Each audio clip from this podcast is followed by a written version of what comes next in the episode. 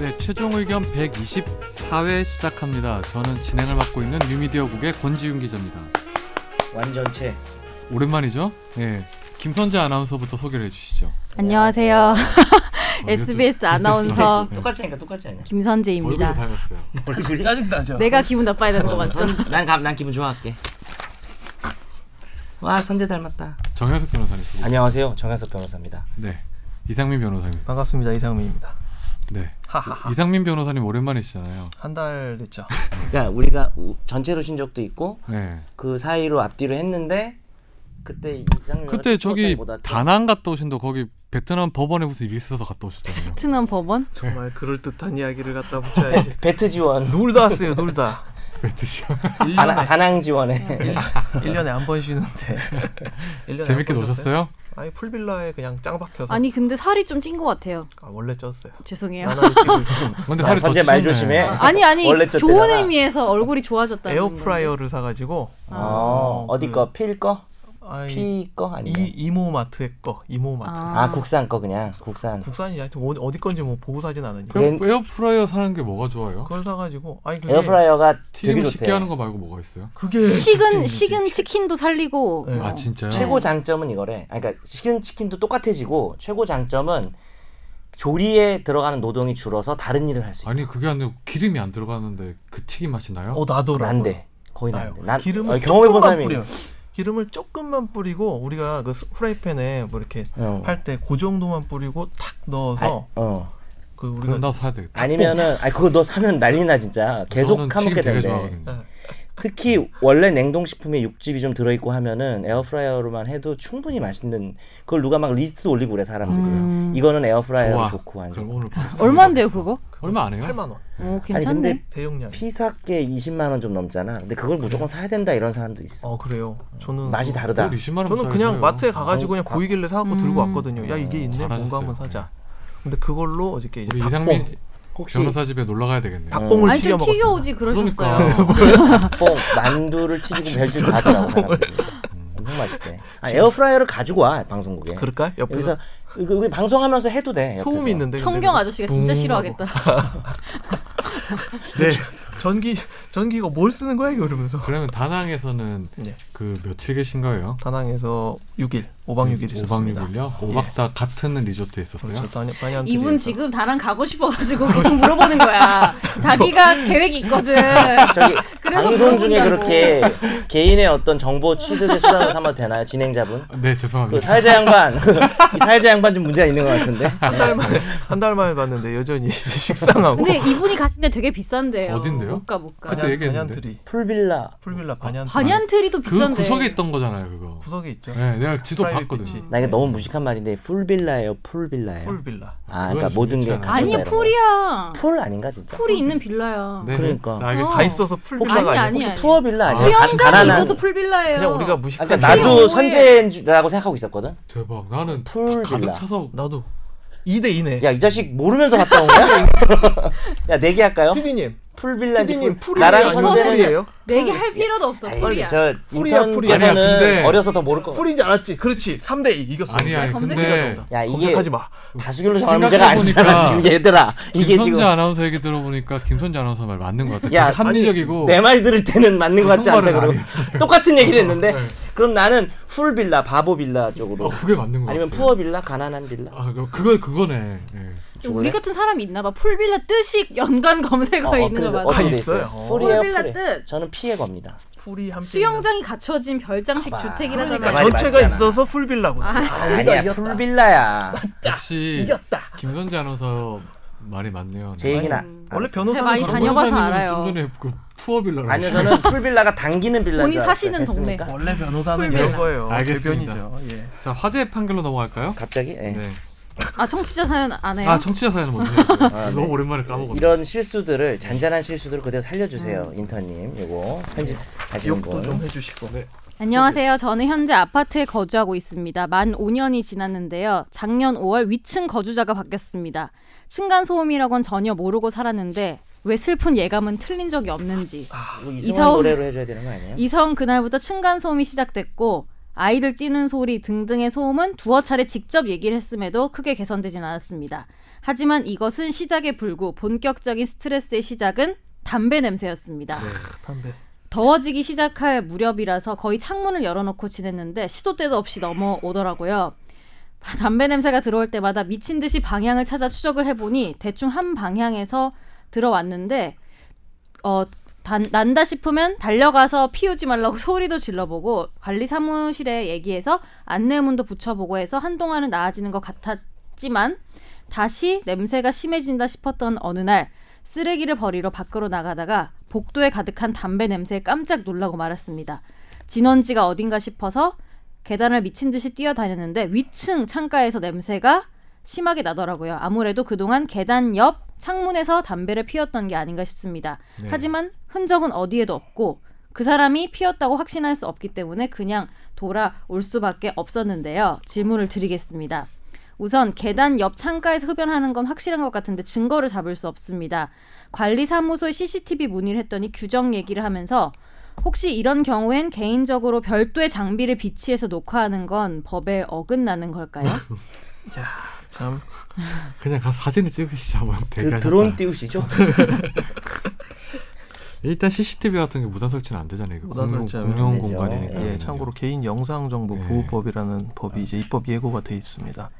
근데 이 아파트 내 그 복도라고 해야 되나? 공용 아니면 개- 부분이죠. 공용이죠 예. 거기는요. 예. 그러니까 아주 사적인 공간이면 더 안 되는 거고 네. 공용 공간이면은 뭐 조금 그거보다는 유연성이 있지만 그래도 뭐 개인의 사생활이 네. 드러날 수 있기 때문에 안 됩니다. 뭐 자기 집 내에서 근데 아파트를 사실- 설치했다 이러면 모르겠죠. 그 통로에 다 CCTV 요즘 있잖아요. 근데 이거 그거를 관리소에서 해줘야죠. 관리소. 어, 안 보여준다는 거 아니에요 지금? 아니 관리소에서 설치를 안 하려고 하는 것 아. 같은데요. 예, 보니까 그러면 이게 설 자기가 해서 하면 안 되는 거예요, 그러면요? 아, 그러니까 결국은? 책 잡힐 수 있죠. 음. 결국 이거를 뭐 증거를 잡았다 했을 때 저쪽에서는 뭔가 자기에 대해서 계속 변명을 할 텐데 너 왜 무단으로 막 남, 뭐 어디 가갖고 이거 설치하는 거니 그렇죠. 말도 안 되는 짓거리를 한다 막 이런 식으로 책 잡힐 거기 때문에 음. 네. 관리소를 통해 갖고 하시는 게 요거는 하지 책을 안 마세요. 잡히죠. 네. 그리고 음. 이번에 공동주택관리법이 개정돼서 간접 흡연의 방지에 대한 조항이 강화됐다고 하는데 조항을 읽어봐도 실효성이 있는지 의문이 듭니다. 요청할 수 있다, 조사할 수 있다 이렇게 돼 있는데 할 수 있다라고 되어 있다 보니 저희 아파트 관리 사무소처럼 명확한 증거가 없으면 얘기하기 곤란하다. 이러면 아무 소용이 없는 게 아닌가 싶어서요. 네. 음. 박상영 씨네요. 할 수 있다. 이게 뭐 근데 사실 근데 이거는 그렇잖아요. 이게 뭐 물론 이웃 주민들 입장에서야 뭐 담배 피는 거 가지고 네네. 기분 나쁠 수 있는데 뭐 물론 기분도 나쁠 때고 근데 그것 때문에 강제로 뭘 조사할 수- 조사해야 된다. 그런 권한 같은 예, 하면 너무 지나친 개입이 될 수도 있잖아요. 예. 네. 그러니까 관리사무소한테 이제 이 공동주택관리법 이야기를 잘 해주셨는데 공동주택관리법에 원래는 20조의 층간 소음에 관한 조항만이 있었어요. 저희가 옛날에 한번 소개도 네. 해드렸지만 20조의 2가 신설이 돼가지고 이 담배 담배 흡연, 네. 층간 흡연 문제 공식적으로 여기 들어갔거든요. 네.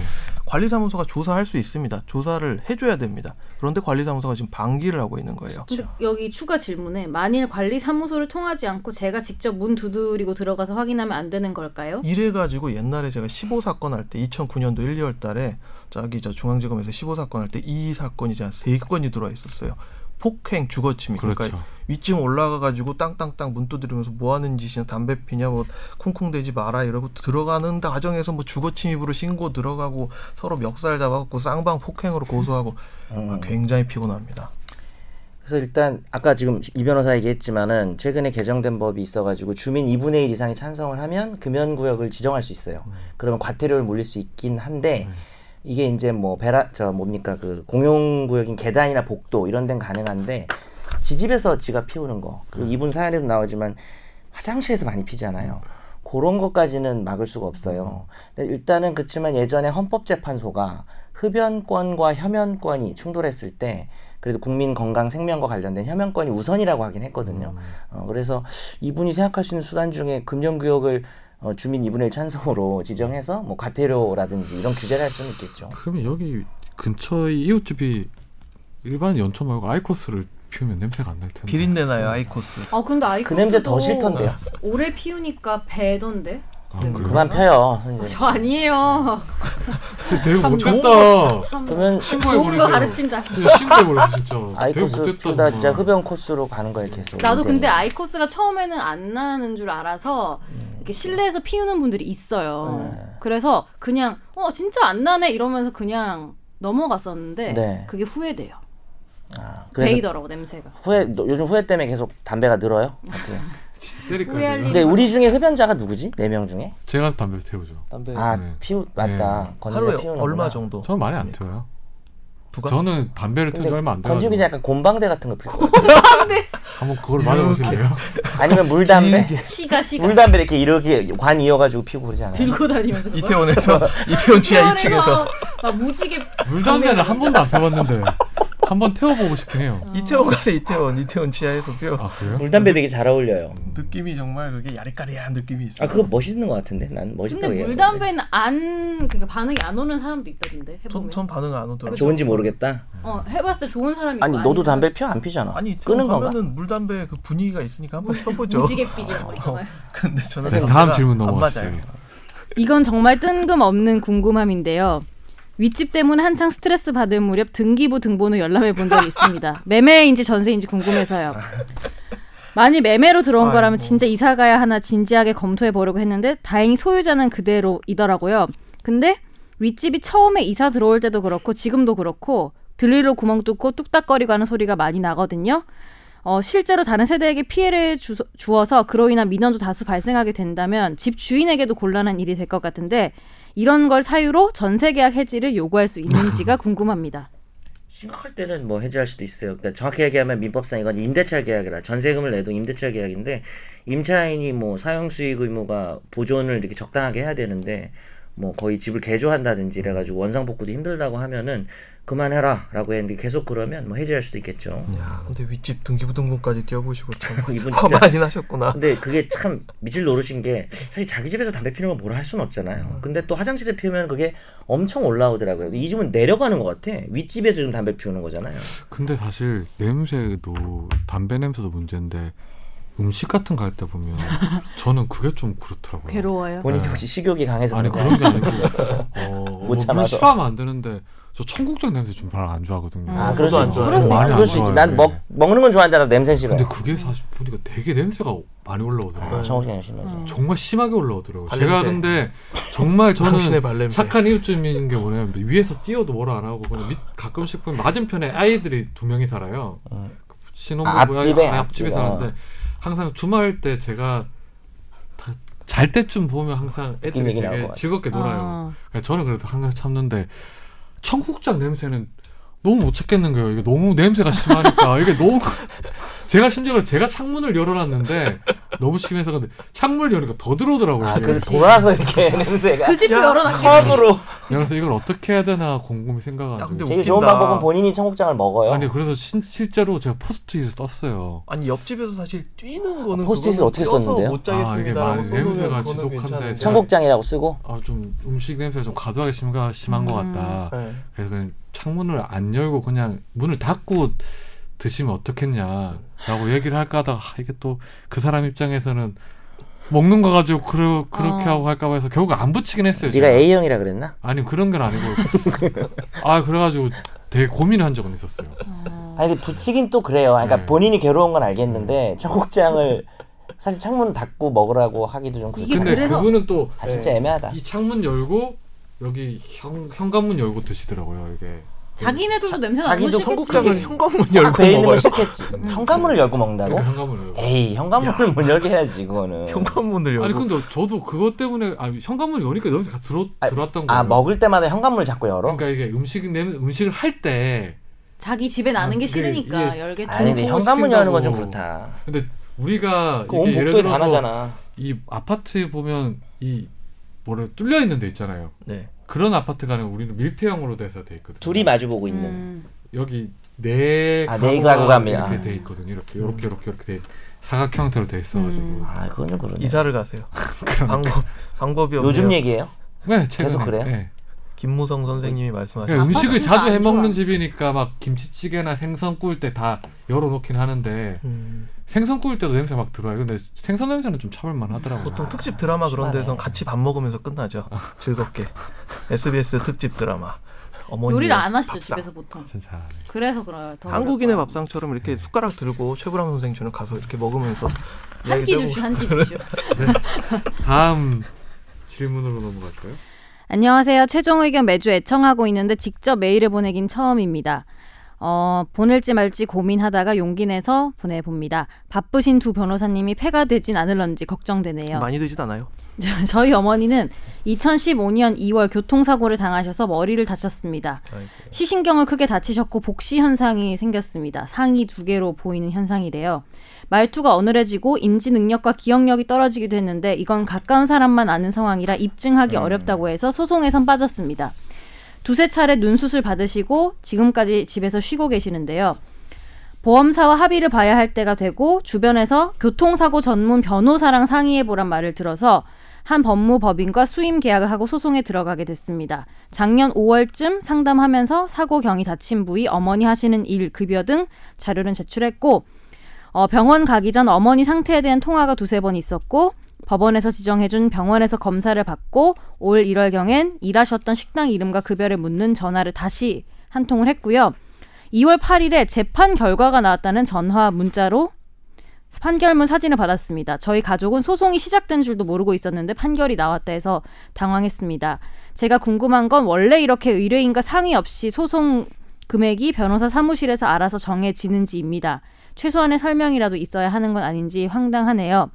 그리고 한 가지 더 궁금한 건 작은 식당에서 일하셨어서 국세청에 인건비 신고가 안 돼 있습니다. 그래서 인지 판결문에 도시 일용 임금으로 계산이 돼 있던데 이런 경우 실질 임금을 인정받지 못하나요? 급여는 일단 통장으로 270만 원 입금을 받았고 어디선가 실질 임금으로 인정받을 수 있다고 들었던 것 같은데 금액적으로는 별 차이가 안 날지 모르나 왜 이렇게 채택이 된 건지 잘 모르겠습니다. 그리고 사무장님은 판결이 마음에 안 들면 항소해야 한다는데 저는 판결이 왜 이렇게 나왔는지 이해도 잘 안 되는 상황에서 항소를 선뜻 결정하는 것도 어렵습니다. 그래서 사연을 보내봅니다. 왜 사무장하고만 상담을 하죠? 변호사한테 얘기를 들어야죠. 아니 진짜 이게 이해가 안 돼. 아직도 요즘도 변호사를 거의 못 만나본 것 같아요. 그렇죠. 9월 달에 보니까 요즘 신체 많죠, 이런 감정 게. 받으시고 신체 감정 받으시고 그다음에 1월 달에 이제 사실 조회를 뭐 하기 위해서 필요한 뭔가 자료를 받으신 것 같은데 어 이거는 모르겠어요. 우리가 사실 이 사건 사실관계를 잘 모르기 때문에 음. 여기에 대해서 뭐 어떻게 어떻게 하시는 게 참고. 맞습니다라고 단정지어서 말씀드리기는 어려운데 적어도 담당하신 이 법무법인과 실제 지금 의뢰하신 분들 사이에서 커뮤니케이션이 원활하게 이루어지지 않은 건 확실한 것 같습니다. 그러니까 지금 제가 답답한 건 뭐냐면요. 사무장하고 이야기를 할 필요가 없어요. 변호사하고 만나서 이야기를 들으시고 판결문에 대해 설명을 들으셔야지 거기에 대한 항소를 하면 어떻게 우리가 소송을 진행할 것인지 여기서 할 것인지 다른 곳에서 할 것인지 아니면 소송 전략은 어떻게 짤 것인지 이런 것들을 가늠을 할 수가 있지 사무장이 나쁘다는 게 아니라 그 사무장은 이 결과에 대해서 최종적으로 책임을 지지 않는 사람이에요. 음. 책임을 지지 않는 사람하고 얘기를 해봤자 답이 안 나옵니다. 근데 이렇게 막 말 안 해주고 소송을 해도 진행해도 돼요? 근데 진짜 이렇게 하는 교통사고 전문이라 그래서 오히려 제가 그냥 추측인데 이런 사건들을 많이 하고 있으니까 그냥 뭐 끼워넣기 한 거죠. 음, 그냥 끼워넣기 해서 한 건데 혼자 접속한 네. 지금 거겠죠. 이분 사연이 사실이라고 전제하면 뭐 이분이 좀 뭐 약간 뭐 과장했을 수도 있고 그렇겠지 그럴 수도 있겠지만 판결 나올 때까지 소통 없다가 그냥 판결 띵 나온 거잖아요. 음. 사실 저희도 같은 동종에 있는 부- 어떤 법무범인지 모르고 지금 함부로 말하긴 좀 그렇지만 이- 한 2회 변론하고 1회 변론 정도 하고 예, 끝난 거 이분 얘기 아닐까요? 들었을 때는 이 변호사는 참 자기 책임을 다하지 못한 음. 게 아닌가라는 생각이 들고 항소를 하셔서 어, 이 변호사 말고 다른 변호사를 음. 통해서 뭐 작은 법무법인이어도 좋고 작은 변호사라 하더라도 의뢰인의 얘기를 좀 귀 기울여 열심히 해주시는 들어주고 분. 어, 소통이 잘 될 것 같은 그런 변호사를 좀 찾아 음. 보시는 게 좋을 것 같아요. 알겠습니다. 아무쪼록 도움이 되셨습니다. 오늘 청취자 사연은 여기서 마무리하고요. 어, 저희 메일 주소 소개해 주시죠. 네, 저희 최종 의견 메일 주소는요. final final 골뱅이 sbs.co.kr입니다. 네, 많은 질문과 사연 보내주세요. 어, 화재 판결로 넘어갈까요? 네. 오늘 화재 판결은 그정 변호사님 오랜만에 그 성관을 또 발휘하셨네요. 소개를 해주시죠. 이젠 조심해야 돼 근데.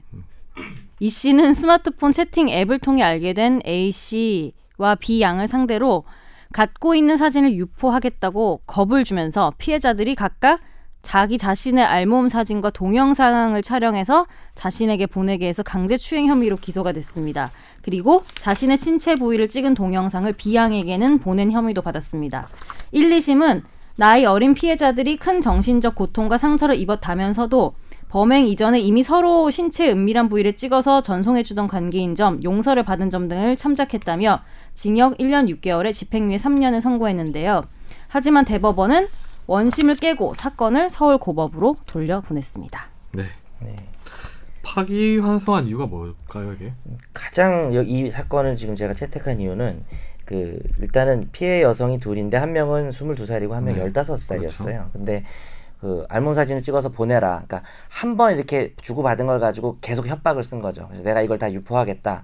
계속 보내라면서 점점 심한 사진을 본인이 찍어서 보내게 한 거죠. 이제 뭐 아주 제가 뭐 구체적인 노골적인 얘기까지는 생략하더라도 네. 뭐 자기 신체를 만지는 거를 뭐 찍어서 보내게 한 거죠. 근데 이거를 사실은 처음 제가 봤을 때는 강제추행죄로 기소를 한 거예요. 네. 사실 납득이 잘 되진 않죠. 그렇죠. 왜냐하면 얘기도- 강제추행 우리 잘 모르겠어. 강제추행이라는 게 뭐 가해자가 피해자의 신체를 접촉하면 음. 강제 피해자의 의사 반하게 뭐 그쵸. 터치를 하면 이제 강제추행이라고 대부분 생각을 하잖아요. 그렇죠. 근데 이거는 지금 물리적인 접촉은 없, 없었던 어. 상황인 심지어 자기가 거죠. 자기 사진을 찍어서 그렇죠. 보낸 거고. 게다가 예전에 딱 한 번 대법원 판례 중에 신체 접촉 없이 강제추행 인정된 사건이 하나 있는데 우리 네. 저번에 소개했던 거 예, 있잖아요. 좁은 엘리베이터에서 정말 어린 여학 여자 아이인데 뭐 여덟 살인가? 근데 이제 자기가 뭐 남자가 이렇게 자기 벗고 막 다가간 거예요. 음. 그것도 있고 그것도 있었잖아요. 옆 뒤에서 껴안으려고 아, 했을 때 안 닿는 안 게또 하나 있었죠. 닿는데 아, 맞아 왜, 두개 예. 있었지. 근데 이런 사건들은 그래도 가까이 있었잖아요. 예. 그리고 아까 엘리베이터 사건은 아이가 어리고 얼마나 무서워요. 네. 좁은 공간에 근접하는 것 자체가 그래서 대법원 이런 기준을 가지고 있어요. 직접 접촉한 거와 거의 동일하게 평가되는. 음. 그러니까 꼭 접촉할 필요는 없지만 예외적으로. 근데 사실 이건 좀 의문인 게 사진을 그쵸, 저 예. 멀리서 찍어서 보낸 건데 네, 네. 음. 그래서 그런데 1심이 유죄를 인정했어요. 어, 이게 기사가 약간 좀 다르게 나, 아, 아, 기사가 뭐 정확하게 났긴 났는데 근데 이- 2심이 인정, 근데 이- 1심이 아니라. 아니요 1심에서 약간 인정이 됐어요 방금 어. 읽어보면 근데 2심에서 아예 무슨 강제추행죄냐 무죄가 나온 거예요 근데 다시 3심에서 최종적으로 대법원이 강제추행죄가 될 수 있다는 법리로 파기를 시켰기 때문에 그 다음 다시 2심으로 돌아가거든요 강제추행 유죄가 나올 거고 이 사람은 집행유예가 지금 나왔지만 실형이 나올 수도 있는 상황이 그렇죠. 된 것이죠. 강제추행죄가 지금 네. 범죄 사실 더 늘어나게 되면 이제 그렇죠 근데 다- 여기서 그러면 대법원에서 강제추행으로 본 범죄들은 뭐예요, 그러면? 이 이유 이게 네. 정말 중요한데 뭐 약간 너무 법률적인 내용이긴 하지만 하나만 우리가 공부한다는 생각에서 네. 음. 보면 자수범이라는 게 있어요. 가, 그러니까 간접정범이라는 게 있어요 네. 형법에 좀 말이 어렵지만 이게 뭐냐면은 우리 형법 책에나 등장한 우리 형법의 대가 이상민 변호사가 지금 아. 쳐다보고 있는데 미친 사람을 통해서 저 사람을 때리게 하거나 네살짜리뭐 아무 책임 능력 없는 무죄가 되는 아이한테 폭발물을 줘가지고 저게 음. 폭- 형법 교과서에 나오는 내용들 뭐냐면 처벌받지 않는 사람을 도구로 이용해서 범죄를 저지르는 그렇죠. 거죠. 차도살인 같은 거 말씀하시는 거예요. 어 차도살인 네. 어, 어 그래요 어, 어떻게 이 자수범이 멋진 이거 한자를 스스로 알고 자자에 자기 그러니까 손자니까 자기 손으로 자 거- 그쵸 네. 자기 좀 자수범은 한자 한자 뭐 급수다 하세요? 어. 중문과 나잖아요. 자수범은 자기 손으로만 해야 되는 범죄라서 간접 네. 정범이 안 되는 그렇죠. 범죄예요. 근데 강제추행죄가 왜 자수범이냐? 왜 스스로 해야 되냐? 남을 도구로 이용할 수 있다. 그러니까 내가 뭐 아주 어린 아, 아, 나로 예를 들지 맙시다. 범죄자가 아주 어린 꼬맹이를 이용해 가지고 뭐 여성을 만져서 음, 추행을 하는 거는 그렇죠, 된다. 네. 근데 여기서 더 놀라운 것은 여성 피해자를 도구로 삼은 거예요. 음. 스스로 피해자 하도록 스스로 만들어서. 음. 자기를 만지게 해서 찍은 것도 사실은 법리적으로는 좀 의문이 남아요. 아 어, 그러면 예. 이거는 일종의 모르 이게 강제성 강제로 시켰기 때문에 그렇게 되는 건가요? 그렇죠. 이놈이 너무 질적으로 나쁜 놈이었거든요. 협박하고 더군다나 피해 여성 중에는 15세자 15세인 나이 어린 피해 그 학생도 있었단 말이에요. 미성년자도. 그래서 대법원에서 좀 무, 제가 볼 땐 법리적은 좀 무리인 것 같아요. 근데 저는 대법원 판결 읽어보고 읽어보고 좀 이해가 됐던 게 결국 이 피해자 스스로 자기 사진을 찍었던 게 자기 의사와 반하게 찍게 되면서 음. 그렇지. 그렇게 됐으니까 저는 아 그래 이것도 강제추행이 될 수 어, 저는- 있겠다라는 생각이 들더라고요. 저는 사실 박수를 보냅니다. 이게 네. 약간 무리일 수 있지만 네. 이 전향적인 사람, 판결이죠. 네. 어 그러니까 이 사람을 처벌하기 위해서 음. 만들었는데 그렇게 욕 먹을 정도로 무리도 아니고 가령 상해도 비슷한 거죠. 야 너 내 자해 이런 거 많이 하잖아요. 네. 우리 옛날에 옛날 고등학교 선생님들이 그랬잖아요. 옛날 시절에는 네. 그런 것도 상해 자수 그 잔점적으로 될 수 있는 것처럼 그러니까 자기 뺨 어. 때려봐 이렇게 했을 그런 때, 것처럼 예. 그래서 물론 추행은 자기가 자기 몸을 만지는 거니까 수치심을 안 느낀다고 생각할 수도 있지만 그걸 찍어서 강제로 보내게 한 전체 큰 그림에서 수치심이 느꼈고 강압이 느껴졌으니까 음. 아 멋진 판결인 것 같아요 저는 이게 어, 다른 식으로 생각해 볼 수도 있는 게 이건 강요죄로도 처벌 가능해요. 예. 법률상 뭐 할 그쵸. 이유가 없는 일을 그 형량이 시켜가지고. 강제충이 더 높잖아요. 그쵸 아 근데 어 이게 사실 실제 2심에서 강요죄가 됐어요 강요죄가 됐는데 더 센 걸로 이제 간 거죠 네. 어. 맞아요 강요죄는 당연히 됩니다 이 변호사님 말처럼 강요랑 성범죄는 차이가 크죠. 성범죄는 성범죄로 인정을 해야죠. 음. 예. 강요죄는 뭐 평상시에 뭐 권지기자가 나한테도 많이 하고 하는 거니까 아, 그렇죠. 강요- 카톡에도 많잖아요. 지금 예. 뭐 강요죄 보면 연석이 형 해와. 네. 서로 지금 해오라고! 피해자라고 주장하고 있는데 아 지금 가해자로 인정하셨던 거 아니에요? 아니 그러니까 네가 나를 아, 강요 잘못 들었나 음. 보네 내가. 그러니까 이게 2주 전에 나온 거라서 청취자분들이 기억을 많이 할지 모르겠는데 나이도 어린 놈이 싸가지 없이라는 이게 이제 모욕죄가 되지 않는 판결이 있었거든요. 이 급한 결 이후로 그 판결을 저는 매주 정말 소개할 것 같아요. 왠지. 되게 유행어. 좋아하는 것 같아요. 유행어 됐어. 네, 다시. 네. 그 오늘 집중 탐구 주제는 이재용 삼성전자 부회장 사건이에요. 아 이렇게 훌륭하신 분을 근데 요거 관련해서 많이 해달라는 분들이 많았어요. 훌륭하신 그러니까 이게 그냥 그러니까 분이라서. 음. 궁금해하시는 분들이 많더라고요. 원래- 실제로 또 이게 지금 현재 계속 진행되는 사건이고 해서 제가 미투를 하자 했는데 이게 더 요청이 많았다 그래서 그죠? 미투는 지금 이제 시작된 사건이니까 앞으로 할 게 많잖아요. 모아가지고. 네. 다 모아가지고. 계속 나올 것 같죠. 미투는 한 제가 보기에는 한 2, 3년은 가야 될 것 같아요. 음. 그래서 좀 바꾸고 확 바꾸고. 미투 운동 지지합니까? 미투 운동을 지지 안 하는 사람 없어요 아무도. 지지 안 사람 있어요? 지지 안 하는 사람? 누구요? 말 안 어. 할래요. 사실 뭐 우리 세상을 좀 더 행복하게 살려고 하는 거잖아요. 당연히 그렇습니다. 예. 뭐정 변호사님도 따님이 있으시고 우리 이 변호사님 다 따님이 또 있으시고 아이, 하잖아요. 아들만 있어도 미투는 아니 딸하고 지지해야죠. 그것도 애기 있는 거하고 상관없어요. 조민. 저는 사실 나중에 뭐 똑같아. 그 뭐라 그랬어? 조민기, 조민기. 조재현 뭐. 야, 그럼 딸 있는 거 상관없지. 실명을 대놓고 임마 그럼 김기덕 아니 얘기 뭐다 임마. 하는 건데 김기현 아, 뭐다 하는 건데. 조민기 뭐. 씨 딸이 있었죠. 다 있죠. 다 방송에 다 나와. 아니지 그게 맞아, 맞아. 딸이 나오는 방송이 아, 딸을 그래 같이- 생각해보면 그렇네. 같이 방송에도 뭐, 그게 나왔고 또 막. 마침 딸이 또- S사에서 전에 S사에서 아, 그래요? 네, 나왔는데. 네, S사에서 의사 했던 거예요. 방송이 네. 아, 아무튼 예.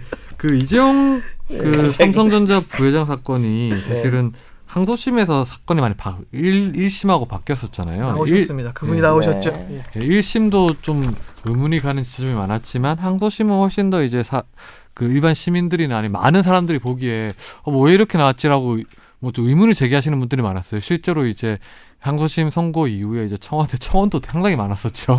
예.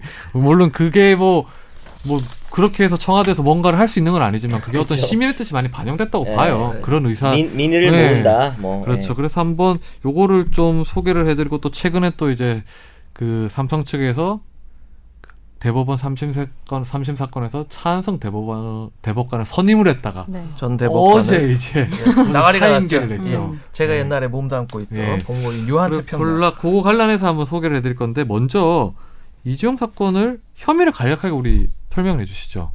제가요. 네. 간략하지가 않은데. 간략하지 않아서 간략. 이걸 어떻게 갈, 간략하게 설명해 주면 진짜 인정한다 유인몰. 예, 이재용 삼성전자 부회장의 혐의는 예, 뇌물 특가 특정 특정 경제범죄 가중처벌 아니 척, 특정 범죄 이미 가중처벌 실패했어. 실패하고 실패 네. 한 번 더 기회 특가법. 드리겠습니다 특가법상 뇌물 혐의와 특경가법상 특정 경제범죄 가중처벌 등에 관한 법률상 횡령 그리고 특정 경제범죄 가중처벌 등에 관한 법률상 재산 국외 도피 그리고 범죄 수익 은닉 규제 및 처벌법 위반 그리고 네. 국회에서의 증언감정법 위반 이렇게 총 다섯 가지 정도로 간략하게 정리를 해볼 수 예, 있을 그렇죠. 것 같아요. 네. 그 뭐 특가법 뇌물은 이제 전에 우리 박근혜 전 대통령이랑 최순실 사건에서 말씀드렸지만 그 최순실하고 정유라 승마 지원 관련해서 이제 213억 원 여기는 이제 실제 건네줬던 77억 원을 제외하고 그 추가로 주기로 약속했던 135억 원을 포함해서 213억 원이랑 그 최순실하고 이제 최순실 관련됐던 한국 영재센터에 삼성이 준 16억 2천만 원 그리고 미르 재단에 준 125억 원, 그 K 재단에 준 79억 원 합쳐서 433억 원의 뇌물을 박근혜 전 대통령에게 준 혐의가 있죠. 그리고 이제 횡령 같은 경우에는 이제 여기서 약 뇌물 액수 중에 약속액을 제외한 금액은 전부 다 횡령액으로 포함되는 포함이 된 것이고 특정 경제 가중처벌법상 제3국의 높이는 이제 최순실 씨 독일의 코어 코어 네. 스포츠랑 스포츠. 예. 랑 이제 그 승마 비용 해서 말 사준 비용 해서 78억 원이 이제 국외 재산 국외 도피 혐의로 기소가 됐었죠. 아유, 뭐 많다 단위가 액수가. 진짜 크다. 야, 로또를 한 열번을 맞아도 네. 이게 안 되네요. 예. 어, 그 최순실 그 박근혜 전 대통령의 어떤 뇌물 액수가 533억 원인가 그랬는데 이 중에 이제 그 430억 3억 원 정도가 이제 삼성이 준 거였죠. 네. 일단 그런데 이게 1, 2심에서 그 이재용 씨 뇌물 액수 인정이 좀 달랐어요. 예. 예. 그 1심에서 인정받은 액수는 얼마 정도 되죠? 어, 동계 스포츠 제3자 뇌물 관련된 부분과 어, 승마 지원 뇌물 부분이 인정이 됐는데 이제 16억 각 73억 이렇게 인정이 된 게 네, 이제 1심 그렇죠. 판결의 요지였습니다. 1심에서는 저기 승마 지원으로 한다고 이재용 씨가 최순실한테 준 73억 원이랑 네. 그 동계 영재센터에다가 준 16억 원은 뇌물로 인정을 했어요. 거의 90억 정도 되는 음, 거죠. 네, 그렇죠. 그러면서 이제 재단에 그 K- 미르 재단이랑 미르 이렇게 재단. 음. 준 그거는 재단에 네. 납입한 금액에 대해서는 무죄. 네. 뇌물죄에 대해서는 무죄로 인정을 했었어요. 예. 그렇죠. 그래서 징역 5년을 선고를 했었죠. 5 years. 네. 근데 징역 5년을 선고하면 집행유예 같은 경우에는 불가능하잖아요. 예. 예, 징역 3년 이하를 선고할 때 이제 집행유예를 붙일 수 있으니까요. 네. 그런데 항소심에서는 좀 달리 판단을 했었어요. 아우, 예, 항소심에서 예. 이 16억 73억 원의 뇌물 인정 액수가 0원, 그러니까 무죄가 난 거죠. 그리고 73억 원이 36억 원으로 바뀌면서 결국 징역 2년 6월로 감형이 되면서 집행유예가 거기에 5년 네. 달라붙게 됐죠. 근데 36억 원만 인정된 부분은 뭐예요, 그러니까요? 어, 그러니까 그 기존에 이제 어, 승마 관련된 어, 저 뇌물 인정된 부분 중에서 마필과 차량 구매 대금이 빠지면서 36억 8 3,484만 원이 뇌물이 인정이 된 겁니다. 액수가 좀 복잡해서요. 예, 꼬이네요. 아, 그럼 이게 지금 이제 어, 항소심에서는 그 정유라가 탄 말하고 말 세 말, 명마 세 마리 있잖아요. 네네. 예. 그거는 이제 다 무죄가 된 거죠. 이 말에 이제 소유권에 관한 문제가 네. 되겠죠. 음. 정유라 측의 소유권이 이제 어, 넘어갔다고 보느냐, 네, 그렇죠. 아니면 삼성 쪽에 머물러 있느냐가 쟁점이죠. 그래서 결론적으로 일단 36억 원이 뇌물로 인정되는 36억 원 같은 경우에는 이제 그 최순실 씨랑 계약을 하면서 독일에 세운 이제 코어 스포츠에다가 보낸 용역 대금 형태로 보낸 용역 대금 36억 원만 사실상 뇌물로 인정이 그거는 된 이제 거예요. 2심에서도 예. 인정된 거죠. 2심에서만 2심에서는 그것만 인정을 했던 그것만 거예요. 인정한 거죠. 예. 그래서 완전히 이제 사실상 거의 절반으로 쭉 틀어졌죠. 공여액 수가. 그러면서 네. 집행유예가 나온 건데 음. 예. 사실 뭐 뒤에서 얘기할 수도 있겠지만 36억의 뇌물이 인정됐을 때 그걸 맞다 치자고요. 네. 맞다 쳐, 쳐도 집행유예가 나오는 것도 이해가 사실 잘 안 돼요. 음. 그렇죠. 양형상 왜냐면 요즘 뇌물죄 형량이 진짜 많이 올라가고 있고 어, 뭐 하면 뭐 얼마 받으면 10년 나오고 이러거든요. 징역 10년 네. 실형 나오고 이러는데 36억을 뇌물로 받았는데 군, 어 그게 아, 아, 그게 징역이 안 근데 나온다라는 궁금한 게 같은 게 나왔을 실형이 때 안 나온다는 누구는 게. 집행유예를 받고 누구는 안 받고가 차이가 뭐예요? 어떤 기준? 직급 그 바깥에 나와서 밥 먹을 수 있는지 안에서 사실 먹을 아니, 닭다리 먹어야 쟤는 되는지 이유를 물어본 거야. 이유를, 너는 기준을. 효과를 물어본 거고 어, 아니, 회사를 아니. 가졌냐 안 가졌냐? 아 그런 거 말고 잘 나가냐 못 나가냐. 아니, 범 법률적으로요. 법률적으로 궁금해서. 음, 이따가 또 얘기 나올 것 같습니다. 네. 이재용 씨 이걸 신동빈 주고 예, 신동빈 집행유예가 회장 나온다는 거는 너, 이 양형은 마- 이것도 말이 안 되는 것 같아요. 우리가 자 먼저 저희가 따져봐야 네. 될 게 이제 뭐 간략하게 소개를 드렸는데 어 일단 그 최순실 씨랑 정유라 씨가 탄 말 있잖아요. 어, 네. 말이 이게 한 이제 그 항소심에서 인정 안 되는 한 30억대 어떤 말 명마들이 있잖아요. 네. 이름이 블라디미르. 이름 어, 그거 어, 말고 블라디미르 저 롤, 롤에 나오는 시스루 없나 시스루? 뭐 그런 거 있지 사, 않아? 사 뭐지? 시스루 아닌데.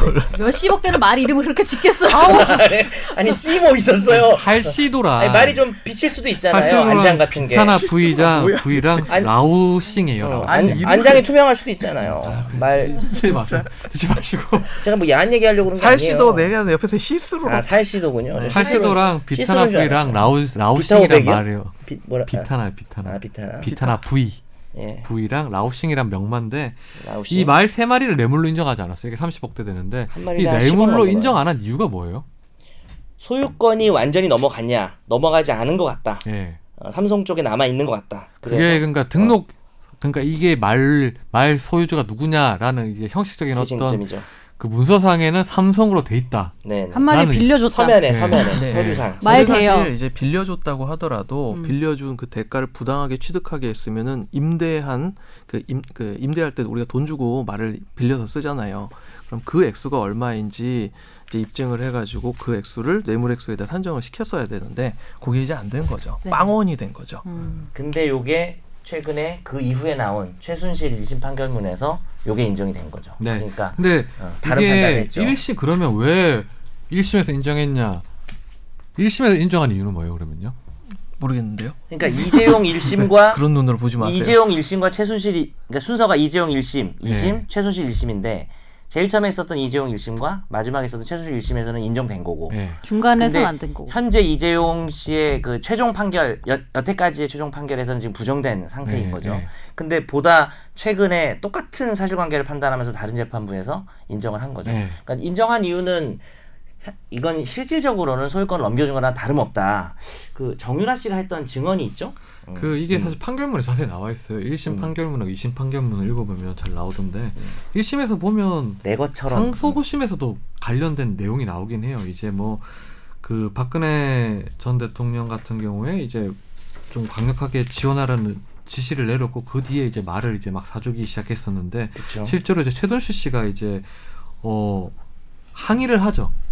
삼성 측에다가 이 말을 어, 음. 그 당시에. 언제 빌려준다 했냐 내 거라고 했지. 그죠. 음. 그러니까 삼성 측에서 마음대로 하시라고 해요. 마음대로 그게 하란 진술로 말을 하죠. 나와요. 나와요. 썸입니다. 썸. 네. 네. 거인 그리고 듯, 내거 아닌 정유라도- 내거 아닌 너. 어, 어, 엄마한테 구입하자라고 말했더니 그냥 네 것처럼 타면 네. 돼라고 엄마가 말을 했고 삼성에서 사줬다는 뜻으로 나는 받아들였다라는 진술을 실제로 했죠. 진술을 이렇게 했었죠. 정유라가 했죠 예. 직접. 예. 어, 내 것대로 타면 된다라고 삼성 측으로부터 들었다. 네. 예, 이게- 도움이 안 되는구만. 예, 정유라 나와서 얘기를 했어요 법정에서. 도움이 안 그럼 돼. 누가 봐도 이거는 말은 자기 건데 예. 그럼 항소심에서 이걸 어떻게 배척했냐? 항소심 재판부는 정유라 모르고 한 말이라고 했어요. 그러니까. 자세히 잘 모르고. 그런 아니 말하자요. 네. 근데 정유라는 정황을 잘 몰랐다. 네. 삼성에서 누가 이 말을 타? 삼성 거라고 해도 아니 그럼 누가 이 정유라가 말을 뭐 타냐고. 말 어, 그 차이를 말 냈어. 좋아. 야말 임대료를 낸 게 어, 그 말 아니잖아. 좋아. 아니 탈 사람이 한 명밖에 없는데 누가 예, 탄 거지? 반납하겠습니다 하면서 그래놓고 누가 이걸 누가 누가 근데 아마 생각하고 그렇게 그런 말을 됐죠? 사용이 그러니까 만약에 진짜 100번 양보해서 빌려준 거라고 해도 돈 안 내고 탔잖아요. 네. 그럼 사용이익이 생기잖아요. 그럼 네 뇌물로 뇌물 가액에 넣어야 되는데 그 뇌물 가액 산정을 하지 않아요. 그 산정 안 해버린 산정하기 거예요. 어렵다는 이유로 산정을 했죠. 그건 말도 안 되는 거예요. 그리고 결정적으로 그렇죠. 보면 저기 그 박상진 전 삼성전자 사장 있잖아요. 요 말과 관련된 모든 일을 대신했었던 사람이에요. 이 사람이 특검 조사에서 음. 홀스맨인가요? 진술해서 그러면 네. 홀스맨? 예 진술에서 뭐라고 했었냐면 어 최순실한테 말을 돌려받을 의사는 없었다라고 진술했어요. 맞아요, 맞아요. 예. 그래서 우리가 예. 그 사람이 실무자인데 네. 음. 돌려받을 사람 그런데 없었다. 이제 항소심 1심에서는 그래 어 삼성전자에서 이제 이재용의 뜻을 대신해서 이- 이거 실무를 처리했던 사람 이런 재수까지 해서 인정을 했어 하면서 당연히 이 말은 정유라 거다 최순실 거다 인정했는데 항소심에서 이 진술을 또 배척했던 이유가 뭐였냐면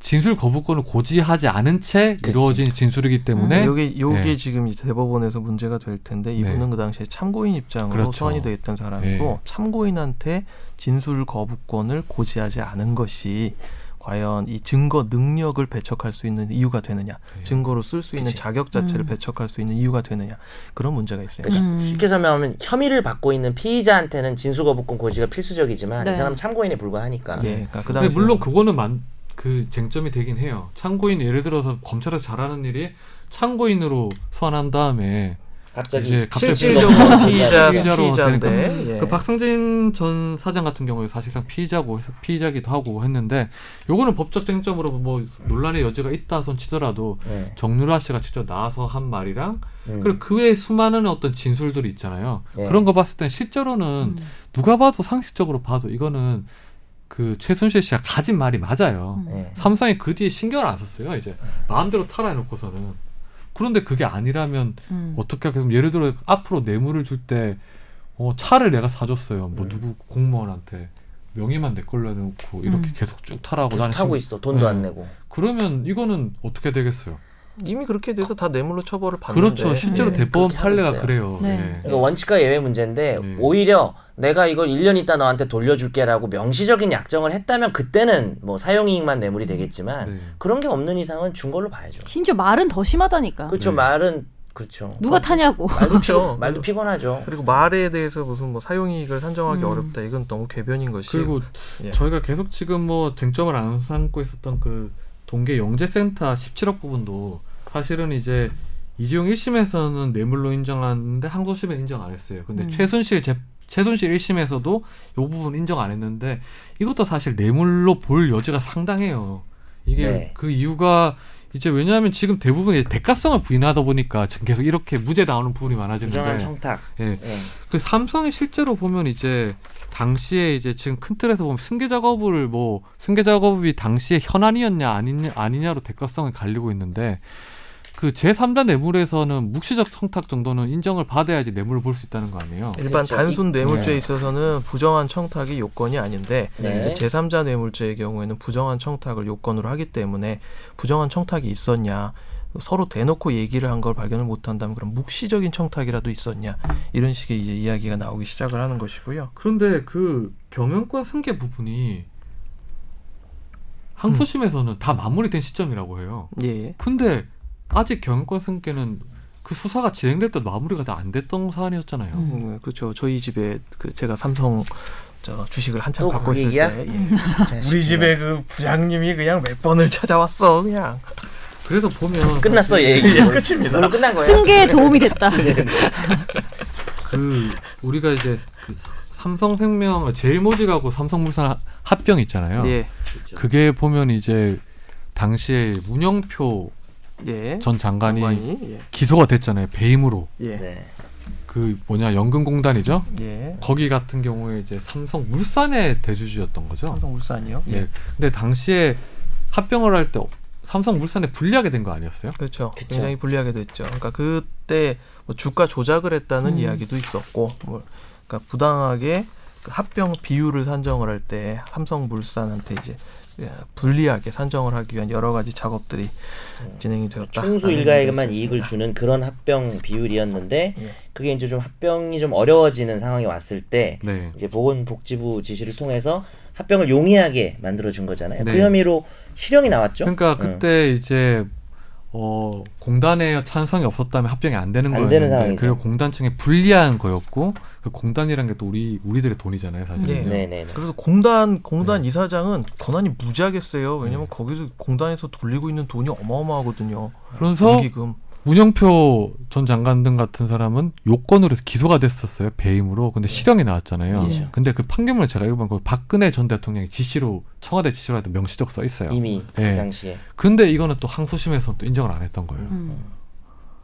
그리고 저는 음. 요 이게 이재용 예, 이재용 항소심에서 예. 그 항소심 그렇지. 판사를 바라보는 눈빛으로 왜 계속 우리를 보는 거야? 그러니까 이게 승계 작업이라는 게 인정이 돼야 네. 제3자 뇌물의 부정한 청탁이 인정돼서 유죄가 나올 텐데 네. 승계 작업이 인정이 안 되니까 네. 무죄가 나온 거죠. 그 승계 작업 이후에도 여러 가지 삼성 관련돼서 승계가 끝나는 게 아니고 그 합병 이후에도 보면 이제 여러 가지 있잖아요. 뭐 증권 뭐 저기 순환 출자고를 해소를 위해서 삼성물산 주식 처분을 최소화해야 되는 공정의 문제가 그러니까 있었잖아요. 네. 예. 그 문제도 진행 중인 상황이었고 삼성생명의 금융지주회사 전환 같은 경우에도 금융위의 승인이 필요했던 사안이었어요. 음. 이거는 당시 이미 진행 아직까지 진행되고 있었던 상황이고 뭐 이야기는 상당히 네. 복잡한데 결국 이제 이 항소심에서 이재용 항소심에서는 이재용 씨는 그 국가기관의 겁박에 의한 피해를 본 것이다 피해자다라는 전체적인 이 뉘앙스 하에서 이 판결문을 작성을 했- 하고 결국 집행유예 판결을 내렸던 것이죠. 그리고 이게 사실 36억 원으로 뇌물액수가 됐던 게 사실은 이제 대부분 뇌물액이 횡령으로 돼 있잖아요. 예. 근데 특경가법상 50억이 넘으면 3년 그 형량이 달라지잖아요. 예. 형량이 어떻게 되죠? 특경가법고요. 특정 특경가법 경제 가중처벌. 제3조의 특정 재산범죄 가중처벌이라는 표제하에 이득액이 50억 원 이상일 때에는 이제 5년 이상의 징역을 선고하도록 규정이 돼 있습니다. 자, 이건 횡령이죠. 뇌물이 네. 아니고. 네. 그 횡령이 이제 사실 뇌물 공여액수가 늘어나야지 횡령액 늘어나는데 그 똑같이 늘어나잖아요. 그렇죠. 네. 횡령해서 뇌물로 준 거니까. 네. 네, 네. 그런데 이게 지금 사실 많은 정치권에서도 얘기를 했던 게 일부러 3.6억 원으로 하려고 했던 게 50억 이상이 됐을 경우에는 이 횡령죄에서 이제 5년 이상이 돼야 되면 집유가 안 나오니까 음. 뭐 여당의 뭐 법, 법률가 출신의 어떤 뭐 국회의원들 계속 그런 얘기를 했었는데 사실 그 얘기를 듣고 제가 판결문 찾아보고 했더니 실제로 약간 맞춰주려고 했던 게 아닌가라는 생각도 들긴 해요. 거기다 의심이 더해서 들어요. 네. 일단 재산 구개 도피가 빠졌는데 네. 그거를 빠지게 하는 뭔가 논리 자체가 상당히 좀 자기적인 느낌 그런 게 그렇죠. 있죠. 네. 네. 예. 그 이유가 뭐였어요? 그 국외 도피 같은 경우에는요. 어, 자기가 그 재산 국외 도피죄는 본인이 바깥에 재산을 바깥으로 빼돌려 가지고 쓰려고 해야지 재산 국외 도피죄가 성립이 되는데 이 사건 같은 경우에는 자기가 쓰려고 하는 게 아니라 제3자가 쓰게 하기 위해서 돌렸기 때문에 돌린 사실은 있지만 해외로 돈을 이제 반출한 사실은 있지만 이게 재산 국외 도피죄가 근데 아니다. 아 그 돈이 안 돌아오면은 똑같은 거 아니에요? 맞아요. 그게 어, 핵심이에요. 네. 네. 그 돈이 안 돌아왔잖아. 이건 사실상 이재용이 삼성이 이제 해외로 재산을 빼돌려서 빼돌린 재산을 음. 다시 최순실하고 뭐 박근혜 전 대통령에 주려고 한 거잖아요. 네. 그럼 사실상 뭐 마찬가지로 보이거든요. 상식적으로 아주 나간 건 그냥 맞잖아. 네. 쉽게 봤을 때는 예. 네. 어차피 이거는 자기가 쓸 돈이 아니지만 자기가 써서 최순실한테 줬으니까 그러니까 이 전체 판례가 전체적으로 비판을 받는 이유는 항소심 판결이 비판을 받는 이유는 자규적이다. 왜냐하면 5년 이상의 징역이 나올 만한 범죄들을 이제 안 만든 거지. 뭐, 안 만들기 위해서 이걸 빼고 요걸 빼고 요런 식으로 이제 맞춰준 느낌이 든다는 이야기가 워낙 많이 있기 때문이죠. 그래서 결국은 이게 지금 가장 문제가 요- 뭐 여러 가지 부분에서 문제가 있었는데 가장 큰 문제가 뭐였다면 판결문에도 나와 있지만 겁박에 응- 응한 피해자 형태로 돼 있잖아요 뇌물 네. 예. 중개 이게 근데 삼성과 박근혜 박근혜가 누가 가불관 가불관계가 누가 지금 누구를 보면 알것 같은데 겁박하는가. 음. 이게 삼성 이게 경제 권력이라는 게 사실은 이미 정치 권력을 넘어선 지 오래됐잖아요. 뭐 지난번에 MBC 스트레이트 방영이 나왔지만 뭐, 뭐 무슨 뭐 우리는 혈맹이니 뭐 어쩌고 저쩌고 하면서 아, 참 보니까 가관이던데 뭐 연합뉴스 TV 무슨 뭐 편집국장이니 뭐니 하는 분들이 그냥 장충기 씨한테 보낸 형 문자를 동생. 보니까 와 아, 진짜 예 가관입니다 가관이요 예 그렇죠. 그런 것도 넘어서서 사실은 이미 뭐 대통령 청와대 권력과 뭐 삼성 권력이 있을 때 뭐 이거는 이 권력의 우위라는 건 시민들이 보면 아는 시민들이 그냥 체감하는 느낌 아니면 그냥 선언적으로 아는 이런 것만 봐도 그 권력의 우위 관계를 알 수 있는데 그냥 봐도 삼성이 우위잖아요. 거기는 무한 권력이잖아요. 음. 청와대 권력의 유한 권력이고 삼성과 도널드 트럼프 정도면 이제 가불 관계가 되겠네요 도널드 트럼프보다 삼성이 우위지 않을까요? 아이 도널드 트럼프 그 아저씨는 도널드 트럼프가 갤럭시 쓴대요. 무조건. 네. 농담이에요. 갤럭시 몰라요. 옛날 거 쓴 거 아니에요 그래서 그 갤럭시 블랙베리 쓸 수도 있어. 예. 네. 커트리 야판 음. 저 항소심 판결문에 나오는 구절 중에 보면 되게 불쾌한 구절들이 있어요. 저는 참 항소심 판결은 뭐 법 판사들이 뭐 판결문 쓸 때 여러 가지 생각을 가지고 쓸 수 있다고 보고 다양한 의견이 존재한다 보는데 항소심 판결은 제가 본 역대 최악의 판결 중에 하나예요. 아 정말 이런 판사라면 사건을 맡겨서 과연 되겠냐 의심이 들 정도로 나쁜 음. 판결이었어요. 뭐 이렇게 심한 말을 하면 안 되는데 판결문 내용이 그랬어요. 진짜. 이미 했잖아요. 심한 말. 이미 하셨네요 하면 음. 아, 안 저는- 되는 전화 오겠네 판결을 봤는데 뭐 그 이재용 회장이 부회장이 호되게 질책당한 뒤에 뭐 승마 지원을 해줬다. 호되게 질책당한 뒤 이렇게 표현을 그그 봤어요. 연석이 형. 형은 제가 볼 맨날 때는 호되게 질책당하는데 해초리 정도는 맞은 거 아닐까요, 아, 박근혜한테? 근데 이거는 종아리 걷어 뭐 이런 아, 거 아니에요? 정말 박근혜 전 대통령한테 호되게 질책당했다는 말을 판결을 쓴다는 것 자체가 아 이 사람 이 판사의 약간 너무 그렇게 해주려고 예, 음, 어, 저 표현까지 음. 너무 심한 거 아닌가? 라는 생각이 들더라고요. 호되게. 가족도 예. 아닌데 질책합니다. 어떻게 호되게 질책해요? 음. 가족이 아니니까 호되게 질책할 수 있는 아니지 가족일수록 오히려 호되게 질책하죠. 김선재 너 이놈 삼성 좋은 호자 아니야? 오너를 잘 되게 대통령이 호되게 지적당한다, 지적할 수 있다, 이렇게 이걸 쓸 수 있다는 것 자체가 비상식적으로 자기가 스스로 이 대한민국에 살고 있지 않다, 아니면 비상식적인 사람이라 인정하는 것 같아요, 저는. 판사님 이름이 어떻게 되죠?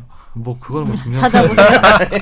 인터넷에 검색해 보세요. 네, 딱 얘기야. 네, 지금, 만 보다 알잖아요. 박근혜 전 대통령은 지금 감옥에 가서 지금 쭉, 자, 아무 말도 못하고 살고 있잖아요. 근데 누가 위에 있는 권력이겠어요? 근데 지금 상황을 놓고 그렇게 말하는 건 좀 그렇고. 그럼 당시 제가 권력으로 여구- 봤을 때도 마찬가지. 당시 권력으로 얘기를 해야 되는데. 당시 그럼 권력으로 제가 역으로 이렇게 봤는데. 네. 물어볼게요. 그럼 이 판사님은 왜 이랬을까요? 뭐, 동기 부분에 대해서야. 뭐 추측만 해봅시다. 아. 뭐, 그러니까 이렇게 정말 납득이 안 된다면 이유가 있을 거 아니에요. 그럼 이 사람은 법률에 의해서 재판한 게 아닌가? 법치주의를 적용하지 않은 법률에 건가? 의해서 재판을 이 그거에 대해서 법률과 양심. 의심이 돼요. 좀 법률과 약간. 양심이죠 사실. 좀 의심이 판사는. 되긴 해요. 뭐 동기 부분에 대해서는 제가 모르니까 할 말은 없지만 이게 과연 법률과 양심에 따라서 한 양심까지는 아니고 법률에 따라서 한 야- 판결일까에 대해서는 좀 의심이 들어요. 근데 이제 이런 생각도 좀 드는 게 그 우리가 아무리 뭐 사회가 발전하고 옛날 그래도 이 법원 판사들의 어떤 양심이라는 게 정말 정말 극보수적이거든요. 네. 그러니까 이제 우리 상식으로는 이해가 안 될 수 있는데 근데 네. 법률과 양심에 따라 재판한다 할 때 그 양심이라는 게 개인적 양심이 아니라 공적인 양심을 말하는 거예요. 그러니까 공적인 양심이라 근데 시민의 상식에 기반한 맞죠. 양심인데 근데 그 시민의 상식에 기반한 공적인 양식이라는 건 사실 세상에 존재하지 사실은 않아요. 없어요. 그건 왜냐하면 자기 결국은 이야- 자기 양심이거든요. 예. 그러니까 보수 성향 판사는 보수적으로 판결을 내는 거고 진보 성향은 진보적으로 내는데 이 문제에 있어서 재벌을 좀 그래도 비호해주고 이 재벌을 불쌍하게 이 판사가 실제로 봤을 수도 그러니까 있다. 양심과 법률 그 사이 어디쯤 예. 애매하게 아니 네. 뭐 걸쳐 있는 법률적으로 애매한 부분들이 좀 있긴 해요. 예를 들어서 뭐 그쵸. 예. 국외재산 도피, 재산 국외 도피 같은 경우에는 뭐 판결 제가 뭐 대법원 판례 다른 판례들 여러 번 찾아봤는데 애매한 부분이 있긴 해요. 물론. 근데 그 부분 빼더라도 뇌물죄만 놓고 받더라도 뇌물죄는 저는 뭐- 이거는 법에 따른 판결이라고 생각은 안 들어요. 예. 저 그러면 다음번에 바뀔 수 다음번에 어, 다음번에 이 판사님 한번 모셔보죠 여기 전화를 아니 해서. 바뀌지 않을까? 바뀔 가능성도 추, 어. 어. 조- 조심스레 예상해 보는 그러니까 판례라는 이게 거. 이런 네. 법 법에 바, 법에 따른 판결이 아니라고 볼 수 있는 여지가 이렇게 생겨난 이유가 뭐냐면 처음부터 이제 박근혜랑 이재용을 가불관계로 계속 보려고 했던 때부터 그렇게 이제 정해놓고 가니까 계속 법이 잘못 따 잘못 적용됐던 것 같아요. 그런 것 같아요. 예. 음. 큰 틀에서 계속 이재용을 피해자로 놓고 보니까 그러니까. 어, 겁박당한 피해자로 그러니까. 놓고 보니까 음. 계속 법리적으로 꼬이는 수- 꼬이는 수밖에 없었던 저는 것 그거에 같아요. 전혀 예. 동의를 예. 하지 않지만, 그러니까 그 그러한 판사의 생각에 전혀 동의를 하진 않지만 그게 핵심인 것 같아요. 예. 이거를 시- 그리고 실제로 이 판사님이 그렇게 생각할 수도 있다고 봐요. 그냥 믿고 있다고? 정말 그렇게. 겁박을 받는 관계다. 음. 어, 재벌이라는 게 뭐 우리 사회에 기여한거나 뭐 이런 여러 가지를 그래서 따져서 지금 이 판사님이 과거에 전두환, 박정희 시대의 어떤 기억과 정치인의 관계를 보는 것 같아요. 왜냐하면 당시에 너무 올드하지. 음, 어. 그 네. 전두환 노태우 판결문을 보면 거기 대법원 판결문 보면 기업들이 청와대 와서 돈을 싸들고 가서 호되게 청와대 질책했나요? 그 호되게 질책. 그렇죠. 대통령 책상에 놓고 놓고 가요. 이렇게 그러면 이제 아이고. 그 금고를 열고 화장실 놓고 갔다 오고 뭐 이렇게 그러고. 옛날 아니. 예. 6, 70년대식 정경 그렇죠. 유착이라는 관점에서만 보면 네. 최신 정경 유착을 정경 유착으로 안 보는 거지. 아니 그리고 저는 솔직히 말해서 호되게 질책하고 겁박하는 거랑 알아서 기는 거랑 무슨 차이가 있는지 솔직히 잘 모르겠어요. 알아서 기어도 어, 알아서 기든 질책을 했든 그것도 눈치를 내보는 결국 되는 거다. 네. 어. 그리고 왜냐면- 이게 사실 변호인단만 봐도 누가 권력인지 알 수 있어요. 원래 저는 거- 맞아요 그 말씀 예. 드리려고 했는데 권력은 끈떨어진 망석중이 됐을 때 옆에 누가 따라 붙느냐에 따라서 결정이 맞아요. 돼요. 저는 예. 그거 이걸 그렇다면 보면 명확하군요. 예. 이게 사람들이 항상 보면 기업인들하고 정치인들인데 저는 경제 권력이 대부분의 기자들은 정치 음. 권력보다 경제 권력이 우위에 있다고 생각을 해요 항상 왜냐하면 실제로 수- 검찰에서 수사를 할 때나 아니면 재판을 받을 때 보면 정치 권력은 되게 유한해요 정말 경제 권력을 따라올 수가 없어요 검찰이 소환 조사를 할 때도 보면 정치 권력은 뭐 어렵게 소환을 하겠지만 상대적으로 경제 권력보다 훨씬 더 쉽게 그렇죠. 소환을 해요 네. 경제 권력을 소환하기 위해서는 정말 정말 정말 힘들어요 경제 권력은 네. 삼 3대는 가잖아요, 그래도. 3대 넘게 가죠. 30대 경제 권력은 구조적으로 이미 안정화돼 있는 구- 근데 권력이고 그런 사실이 법조인들은 누구나 다 아는데 왜 이 판사님 몰랐을까? 화- 혼자 몰랐을까라는 친구가 생각이 들어요. 예. 우리가 혹시 이제 친구가 옛날 없는 그 거 자기 아닌가요? 눈을 가린 거죠. 전두환 선생이 이제 국제그룹 해체할 때 이때 아직 이제 그러니까 그때 계셔서. 머물고 있는 것 같아요. 음. 집에 가서 맨날 그거 그런 거 보는 거 아니야? 제5공하고 이런 거 보는 거 아니야? 제5고 요새 반란군 다시 놈의 뭐 새끼들 보기 해가지고 아니 왜 네, 나만 케이블 갖고 그래, TV에 뭐 이런 거 한다 아니야? 진짜로 어, 요즘. 용의, 용의 눈물도 해. 어, 아니 엄청 TV 많이. 해요. 손자병법 뭐 이런 거 보시는 거 아니야? TV 손자병법. 그리고 뭐 저희가 마지막으로 얘기할 게 이제 너무 차은성 전 대법관을 이제 3심에서 선임을 했었는데 삼성에서 네. 어제죠. 어제 갑자기 이제 뭐 사인계를 냈어요. 네, 사임계를 내면서. 근데 차은성 전 대법관 같은 경우에는 그 변호사 개업할 때부터 말이 많았었잖아요. 예, 2014년 3월달에 퇴임을 하고 영남대 로스쿨 석좌 교수로 이제 가신 다음에 2015년 2월달에 변호사 개업 신고를 하는 과정에서 어디서 당신이 근무를 할 것이냐 법무부인 태평양에서 근무를 하겠다 제 옛날 직장이죠. 이때 대한변협에서 이 변호사 예, 신고를 반려를 했죠. 왜냐하면 전직 대법관 좀 하지 좀 마라. 예. 변호사 개업하지 마라. 음. 했어 당시에 저는 좀 반대는 했었어요. 아니 개업 왜 변호사 개업까지, 개업까지 이렇게 어. 하냐. 막을 필요 있냐? 그래서 그때 차한성 전 대법관하고 통화를 했었죠. 네. 친구하고. 아, 그랬어요? 어. 예. 친구예요? 예? 키- 친구예요? 네. 친구라고? 친구가 아니고요. 카톡 친구? 뭐 서로 이제 혹시 영통한 거 아니야? 영통? 아니 그런 건 아니고 그때 영상 통화? 당시에 어떤 입장을 보냈었냐면 저한테 공익 목적으로 활동하기 위해서 자기는 하는 건데 이게 변호사 대한 변협 막아도 되냐 이렇게. 예. 어. 그래서 거기 수긍 좀 해줬었구나. 그때. 아 저는 사실 아니 저는 전직 대법관들이 나와서 무슨 기업 변호 이런 게 아니고 좀 뭐 멋있게 네. 좋은 일. 예, 예. 좀 뭐 약자들 변호하고 음. 뭐 아니 공관 같은 데 가서 좀 변론 활동 할 수도 있을 테고 뭐 그러니까 아 그래 본인은 이제 동천을 공감을- 간다고 또 공감을 하더라고요. 가겠- 아, 했어. 일단 음. 그분들은 에쿠스 안 타면요 에쿠스 EQ 저 에쿠스 없어졌죠 제네시스 EQ 900만 그래서 안 타요. 그때 이제 차한성 전 대법관이 얘기했던 게 아 태평양에서 만든 공익재단으로 간다. 예, 자기는. 동천. 저도 기부 많이 했고. 동천에 예. 가서 활동을 한다. 그 변호사 자격증이 필요하다. 변호사 개업 신고가 필요하다고 해서 그래서 이제 결국은 해줬어요. 해줬죠 근데 이거 수임하더라고요. 예예 예, 공식 그런데 실제로 그런 입장을 저한테만 밝힌 게 아니라 음. 많은 기자들한테 밝혔어요. 그래서 그랬죠. 그게 기사 같았어요. 카톡으로요? 네. 아니요. 뭐 여러 가지 형태로. 혹시 이모티콘 보냈나요? 아니 그래가지고 실제로 계속 기사화돼서 아니 동천에 가서 활동을 하는데 변호사 기업 신고를 반려할 수가 있냐 이렇게 됐는데 이게 이런 말의 기록에 남아 있는데 근데 어떻게 동천에 저는 있으면서 사실은 이걸 해도 상관은 없죠. 안돼 아, 그렇게 하면 이제 욕을 욕을 먹지만 내 말은 네, 어떤 이때부터 원칙적으로 그런 생각을 하진 않았겠죠. 네, 그때는 이제 처음에 이제 이재용 뭐 진짜로 그때 이렇게 활동을 하신 건 맞아요. 저도 동천에서 네. 이제 일을 많이 했고, 네. 예, 저도 동천하고 같이 이제 공익 그 소송 같은 거를 많이 해가지고 이쪽에 활동을 알고 있는데 이분이 의욕적으로 활동을 하신 건 맞아요 그 당시에.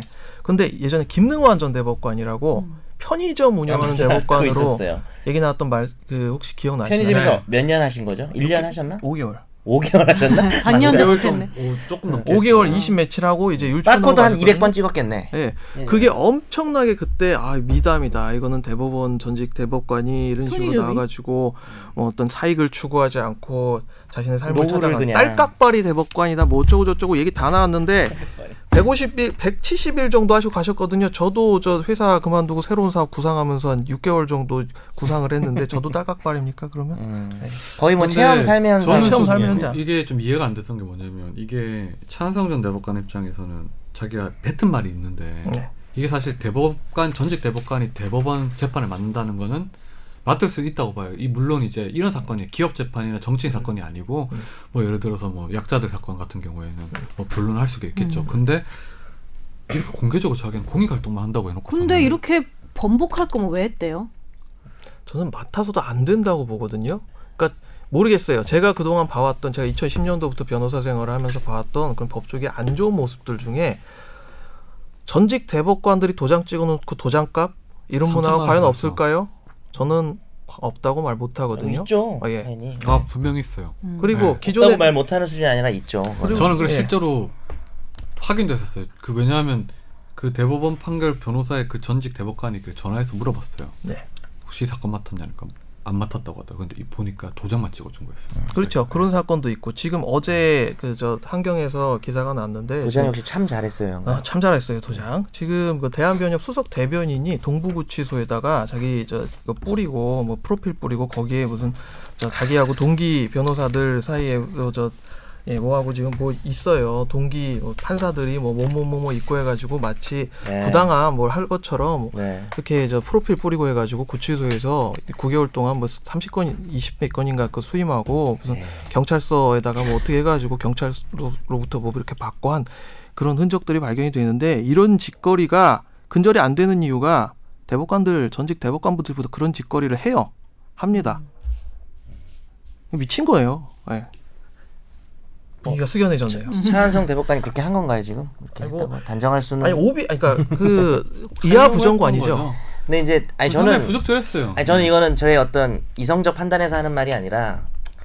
변, 일종의 변절이잖아요. 그러니까 본인이 했던 말을 못 지키는 거고 뭐 공익을 위해서 나는 변호사 어, 등록을 해서 하겠다고 말을 하고 뭐 공익과는 매우 거리가 먼 어, 이런 지금 변론을 하는 부분에 있어서는 실망감을 금할 수 없지만 사실 전 찬성 대법관에 대해서는 그, 그, 그 그러니까 이게 사람의 근본, 어떤 근본적으로 어, 태도의- 그런 문제가 있어요. 예, 이게 전직 검찰총장이나 대법관들 그 이제 법조의 최고위직들이 변호사 활동을 통해서 이윤 활동을 한다는 거에 대해서 잘 네. 이해를 못하는 게 뭐냐면 이게 기자들이나 뭐 이제 법조인들 중에 일부는 어떻게 그거렇게 전직 총장이나 대법관들이 변호사 활동할 수 있어 이렇게 지적을 하는 이유가 뭐냐면 저 같아도 마찬가지예요. 저도 그렇게 생각하는 게 총장이나 대법관들이 기존에 이 수많이 쌓았던 경력들 있잖아요. 그 네. 누렸던 권력들이 대부분 시민들한테 위임받은 권력을 통해서 경험을 쌓았던 거잖아요. 네. 그러면 그 쌓았던 지혜와 이런 것들을 나와서는 다시 시민들한테 내, 내 하는 게 오- 이게 원칙인데 그거를 이제 마치 자연스럽게 당에 내가 스스로 음. 지혜를 쌓았고 경험을 쌓았고 내가 한 거다라고 생각하는 것 자체가 되게 오만하고 그래서 잘못된 생각이라고 그것을 봐요. 이제 자신의 엄청난 네. 경제적 이익을 위해서 활용하는 노후를 보내는 거잖아요. 근데 저는 그거는 아, 다 동의하고 바람직하다고 그런 생각이 당연히 바람직하다고 생각하는데 뭐 그게 저 죽일 놈처럼 얘기할 문제는 아닌 것 같아요. 저는 궁금한데 갑자기 본인이 뭐 만약에 했으면 이거 얼마쯤 받아요? 돈을? 생각한 것보단 더 많이 받아. 지금 내가 김선재 생각한 게 얼만데? 아나운서가 생각하는 것보다 10배 더. 나 생각 안 하고 이거 있어. 비트코인으로 받아요 분명히. 비트코인으로. 네. 아, 그러니까 예를 비트코인 한 그러니까 500개 봤습니다. 마지막으로 한 말씀만 드리면 제가 옛날에 뭐 2008년도 요때 이제 뭐 15하고 이럴 때 보면은 그런 사건도 있었어요. 어, 그 국회의원 출신의 어떤 사람이 고소를 해가지고 무혐의가 났습니다. 피고소인이 무혐의가 났는데 어, 항고란 걸 합니다. 근데 항고 대리인이 전직 법무부 장관이 두 사람이 들어갔어요. 친구인가 보지? 네, 법무부 장관이 들어갔고 국회의원을 아? 했으니까 음. 그래갖고 어, 기소 의견으로 바뀌었네 이게 항고가 받아들여져서 그래서 기소가 됐네 그래가지고 이제 재판이 이루어집니다 그 재판에 전직 법무부 장관 둘이 돌아가면서 재판 저 저 맨 앞자리 고소대리인 자격으로 갖고 이러고 쳐다보고 있는 거예요 그런 짓 되게 꼴보기 싫은 거거든요 미친 거죠 전직 검찰 그 법무부를 아우르는 수장을 했던 사람이 거기 앉아가지고 자기가 옛날에 이제 뭐 다스렸다고 하긴 뭐하지만 옛날에는 그랬으니까 저 업무 지시를 내렸던 사람들을 앞에 두고 심적인 압박감을 주고 있는 거예요. 뭐 하는 짓입니까? 근데 그게 부끄러운 줄 알았으면 안 했겠죠.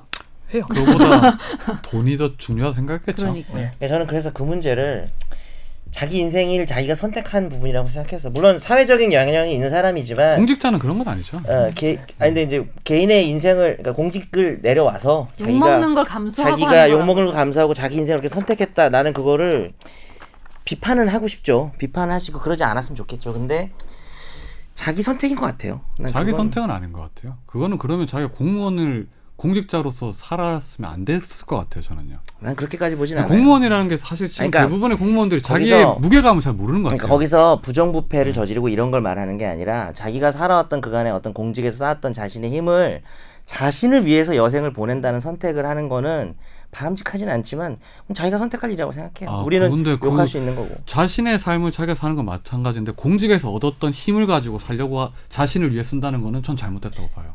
그거는 상식에도 안 맞죠. 더 어, 싸운다. 예. 싸워라. 친한- 아니, 신난다. 공직에서 신난다. 얻었던 지위와 권력과 지혜는 그럼 공직에 내려놓고 나와야죠. 그 위에 자기 삶을 사는 거 상관없어요. 근데 아까 예. 지훈 기자가 말한 것처럼 공직에서 자기가 얻었던 힘이 자기가 잘나서 얻었다고 생각을 한다면 그렇게 인생을 선택할 수 있는 거예요. 충분히. 그냥 욕 먹으면서 평생 산다 이거죠. 어, 자기가 그동안 그리고 그 사람들은 어떻게 생각하냐면 자기가 누렸던 그 힘을 그래서 내가 나라를 위해서 봉사했다고 생각해요. 그리고 나 이제는 그걸로 한몫 잡겠다라고 생각. 아니, 물론 나도 욕하지. 근데 나는 그런 개인의 인생 어. 그 선택까지는 사람의 마인드는 별로 왈가왈부하고 싶진 않아요. 사실 저는 공무원들한테 예를 들어 군인도 그렇고 선생님도 그렇고 뭐 검찰이나 대법관들 같은 경우 연금 같은 건 올려줘도 생각을 해요.